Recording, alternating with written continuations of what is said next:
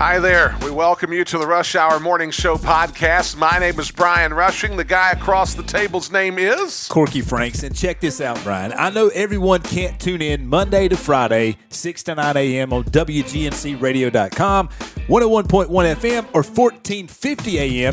And that's why we have some great news for the listeners. That's right. You can now get our podcast on SoundCloud as well as Spotify and Apple Music. It's fantastic for you. We do the work. You get the enjoyment. So enjoy.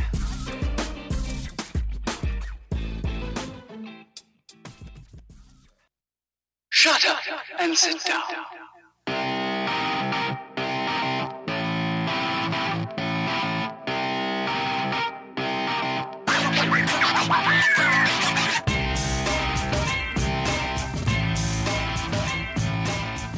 Good morning. We welcome you into hour three of the Rush Hour Morning Show with Corky and B. Rush on A M fourteen fifty, one oh one point one F M, W G N C, streaming on W G N C radio dot com. So glad that you could join us this morning. It is my pleasure to bring on to the Rush Hour Morning Show this morning the field manager of the Charleston Dirty Birds of the Atlantic League of Professional Baseball, Billy Horn. Billy, good morning. Welcome to the Rush Hour Morning Show. Billy Horn, can you hear me? We'll try here in just a second. Uh, Billy Horn, can Hello? you hear me?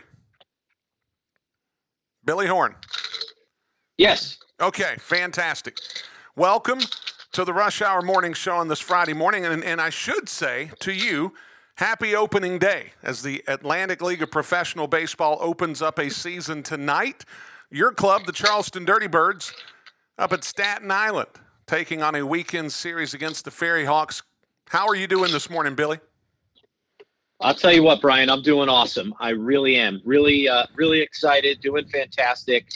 It, like you said, it's opening day, and uh, as you know, as you well know, in independent baseball, you know, when you're, you know, when you're a manager, it's not just writing the lineup. So um, all the hard work, you know, from the coaching staff, myself, you know, that we put in, bringing in, you know, all the players and, you know, dealing with uh, visas and all the front office stuff. That's that's all good and behind us for right now. So uh, it looks like it's just baseball today. So very, very exciting. How are you doing? Uh, well, things things are going really well. Of course, here in Gastonia, the Honey Hunters are going to open up their season tonight against the Frederick entry of the Atlantic League of Professional Baseball. The question marks for the first fifty games of the season, as we'll talk about that a little bit later on. But, Billy, I wanted to spend some of this time focusing on your organization, the Charleston Dirty Birds. It's been, in some ways, a year of transitions, and I'll explain that here in just a moment, but certainly a moment of highlight for you very early on in the year that we'll touch on. Billy, let me ask you this question. Last year, uh, the Charleston Dirty Birds, part of the Atlantic League of Professional Baseball, got through the season, and immediately, as soon as the season came to an end, Appalachian Power Park went through a bit of a facelift. Kind of explain to us on the on the air, those that hardly can ever get to Charleston, West Virginia, what some of the things the organization did to improve the situation at Appalachian Power Park. Well, the first thing that we did was the city of Charleston Um, put in uh, turf. They put in artificial turf, not only in our in our ballpark, but also in eight other, I believe it was eight other uh, fields and stadiums throughout the Charleston, West Virginia community. That was, I mean, just fantastic. You know, you have this great playing surface. Uh, we got the perfect mounds, you know, the same ones that were in High Point. Um, and I believe Lexington as well. Um, the last the last couple of years. And then the other facelift is that we have a new sponsor, so the ballpark is now GoMart Ballpark. That's absolutely and, um, right.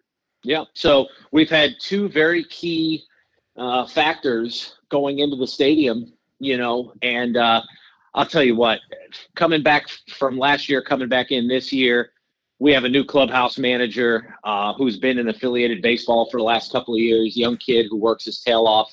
Um, I mean, we've had pretty much a facelift down in the clubhouse. The guys have been loving it during spring training. I mean, we're, you know, we're getting fed well every day, kind of like we did last year, but you know, we're, the guys are really getting taken care of. The place has been cleaned up. And uh, obviously we had a couple of exhibition games where we packed the house two nights in a row. So there's a, a good buzz in the air about, you know, the Dirty Birds. We feel very confident in the club that we have, um, you know, to start the season. We still got a guys uh, coming in probably next week. You know, uh, a couple of guys a little held up with the visa situation, but we got some of them in, and and um, everything seems to be positive all the way from the top down, from, you know, owner, you know, a- Andy Shea and uh, Jeremy Taylor, our G M. We got a couple of uh, old faces and a couple of new faces in the front office, and, and it's been a pleasure working with them uh, day in and day out, not only in the off season, but, you know, now, now that I've been up in Charleston for uh, almost three weeks now. Now, independent baseball is very different than affiliated baseball on so many fronts, but even all the way down to spring training. Billy, what is the typical rhythm and pattern of spring training for the Charleston Dirty Birds as it relates to getting the guys in, how much time you spend together prior to the season actually starting? Well, uh, we have an abbreviated uh, ten-day spring training. So uh, we have it set out where the way I set it up is, you know, uh, day one is obviously physicals, guys getting in, getting their gear, little light workout. And then when we have, um, you know, the remainder of spring training, we have our starters lined up to throw live each and every day, lining them up for, you know, their first start of the season. So Kit Sheets, who's our opening day starter, he threw on that first Tuesday. Uh, then he threw a couple of, you know, Uh, five days later, and now he's ready to go tonight. Um, so with our w- with our spring training, one thing that I really wanted to hone in on uh, a lot uh, was fundamentals. Um, getting back to the basics of the game. Uh, you know, we all know that the game is quote unquote changing and evolving, but it's still baseball. And uh, Brian, in our conversations, um, you very much know that I am quote unquote an old school kind of guy. I do believe in um, good, solid fundamentals. I believe in solid pitching and defense.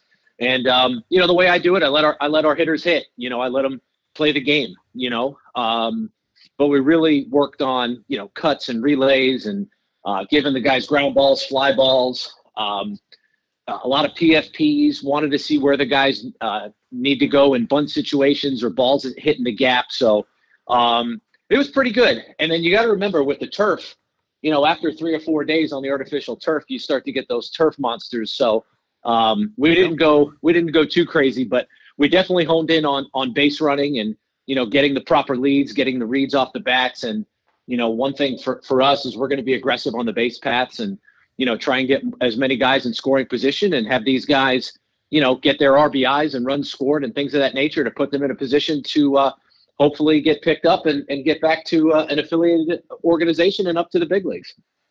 Billy Horn here with us, the field manager of the Charleston Dirty Birds. Billy, I, I did want to ask, the the new surface, you know, you guys are about three and a half, four hours north of us here in the Gastonia area, and so the weather can be a little bit of a bear even at this time of the year in Charleston, West Virginia. Has the turf made a difference in helping you make the scheduling a little more predictable to handle? Well, I think with the turf, it, I'll tell you what, first of all, I went up to Charleston about a month and a half ago, and it was like seventy-two degrees. It was like the warmest day Uh, in Charleston, you know, at that particular point in time in such a long time. So the weather has actually been great for us. We had one day in spring training where it dipped down and got pretty chilly, but the weather's been great. So um, the turf plays very, very well, plays very, very fair. It obviously plays just a tad slow because it's brand new, but, um, you know, uh, being able to put this team together in regards to, you know, de- defense, Um, our, our guys, especially the guys that are here for the first time, are really, really happy because their defensive numbers will, you know, by history, be up just a tick because you're playing on turf with those, you know, natural, natural hops. Certainly predictability, part of that rationale for bringing in an artificial surface. Now, Billy, you diverted the schedule a little bit from your typical run-of-the-mill spring training to welcome in, um, A, a the Savannah Bananas. Now, again, for people that follow baseball and follow the Savannah Bananas, this is not, for all the rule changes that are happening in the Atlantic League, which there are myriad rule changes that are happening, The Savannah Bananas takes that, and they just up the ante all the more. Give us an idea of what the experience was like having the Savannah Bananas come to Charleston, West Virginia, and take on your club. Uh, I mean, uh, listen, it, it was a fun experience. And, you know, I'm sure you know a lot of the guys on the team. I mean, all the guys on that club are former players. So it's not like they're just these guys that are hired because they can juggle or do anything funny or entertaining. Uh, there's quite a number of guys that were on that club that were in the Atlantic League, American Association, Frontier League, Pioneer League just last year. So, um, and, and I'll tell you, it's, uh, it is different. They have their own, they have their own little, little niche. It's, uh, everyone says they're like the Harlem Globetrotters, but after, after being around them in, in person and seeing the production, I, I think they're more like W W E superstars, more like W W E wrestlers, where they have their routine every single day, and these guys are in shape. I mean, they had a pitcher go six innings against us, and I don't care who you are, being able to go up and down six times in a game uh, and do that week in and week out or every couple of days, you got to be in pretty good shape. So um, it was a great experience, obviously, for the fans, you know, because they love to see that stuff. But in turn, it was a really good experience for our organization because – there's a lot more people out there in the Charleston community and from surrounding communities that came out and were like, whoa, that guy was in the big leagues last year. He's a Dirty Bird. That guy's got five years in the, in the major leagues. He's a Dirty Bird. Wow. They got all these guys that were in triple A and double A. So it was a great experience for us kind of on the back end to help promote our ball club. So, you know, at the end of the day, it was a win-win, but yeah, they did have some quirky, uh, you know, if like, if you walk a guy, you, you know, the guy gets to run a, uh, tries to get an inside the park home run or or whatever, and every person on the team has to touch it. But nobody lit themselves on fire. Nobody jumped off the, you know, the top rope or the top of the building or anything like that. So it was all good, clean, safe fun, and, and we had a good time with it. The guys really enjoyed it. Well, and, and I would imagine as as much as as much as baseball, even in the Atlantic League, is trying to speed the game up, one of the tenets of going to a Savannah Bananas game is getting that game in in two hours. If the game was fast before, I would imagine it was on hyperdrive those those two nights that you played the, the, the Savannah Bananas. Yeah, it was. You know, you, the one thing that was a little bit at first concerning for all of us is, you know, after somebody throws a ball, the base runner naturally, you know, goes back to the bag. The hitter does his thing. You got to keep your head up because these guys are just firing pitches at you. Um, very, very rapidly. So, but like I said, nobody got hurt. We had a great time. And, uh, you know, I'm sure if those guys wanted to come back next year, we we definitely do it again. Yeah, I, I can imagine it was it was an experience, certainly for the folks that follow baseball in Charleston, West Virginia, but it was certainly an experience for you guys. Now, Billy, on the field, what do you what do you perceive coming out of Charleston, West Virginia, as it relates to your club this season? Some of the names that you can possibly share with us, some of the people that you think are going to make dramatic contributions for your organization this year. Well, for me, it always starts with pitching. And, you know, last year we had lost our entire starting rotation, had either gotten uh, picked up to a major league organization or to Mexico. So, you know, trying to replace those guys was tough. And, um, You know, obviously there were only two guys last year that went from independent baseball uh, up to the big leagues, and we had one of them, and that was Kevin Herget. And uh, that was something that was really special to us, and and uh, a streak we're looking to continue. It's been three seasons in a row where I've been uh, managing or coaching and, and had a guy get to the big league. So want to want to definitely uh, try and try and accomplish that feat again. But, you know, on, on the pitching side, the main thing that, that we wanted to do coming in for this season is, especially with that double hook rule, you know, where if your starter doesn't go five, you got to, you know, insert the D H or do a double, you lose the D H or insert a double switch. I wanted to make sure that our starting pitching was going to be five guys coming in that have career numbers of going at uh, right around six innings per start. So, um, you know, Kit Sheets is coming back for us. Derek Adams is coming back for us, who both had, you know, fantastic seasons. Um, Derek, obviously, uh, excuse me, Kit obviously got picked up last year, uh, went to Mexico. We've got Eddie Butler uh, that we acquired in a trade from Southern Maryland. I mean, okay. He pitched one hundred fifty-eight innings or so last year, and and um, you know, we're really excited to have to have Eddie, a great guy, great personality. Everybody loves him. And uh, and he's a workhorse. And, you know, rounding out our rotation, we got uh, a couple of younger guys. We got Mikey York coming over from the Tampa Bay Rays.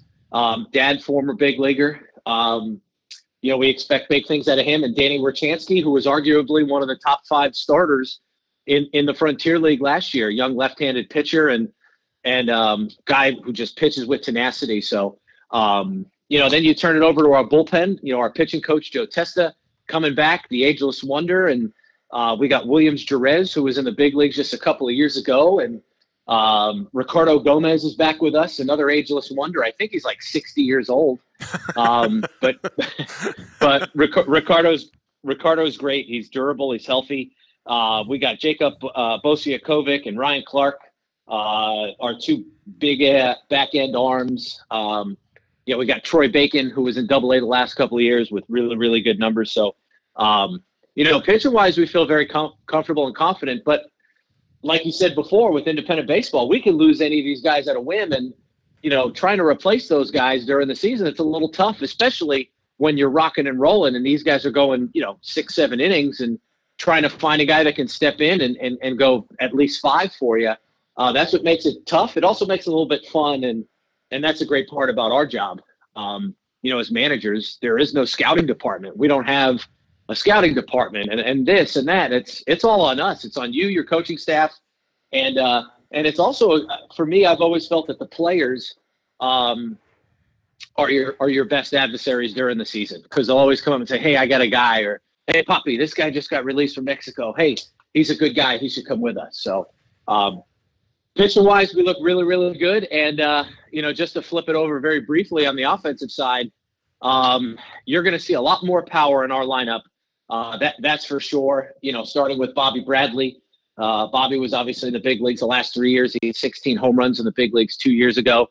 Uh, Dennis Phipps. Um, Dennis Phipps been around a long time. He hit over thirty home runs last year in the uh, in the Frontier League. You know, Dwight Smith Junior, uh, also another former big leaguer in the in the middle of the offense. And, you know, uh, offensively slash defensively, Diego Goris is back with us. Uh, we were able to go out and get Dowell Lugo, uh, who was in the big leagues for a couple of years.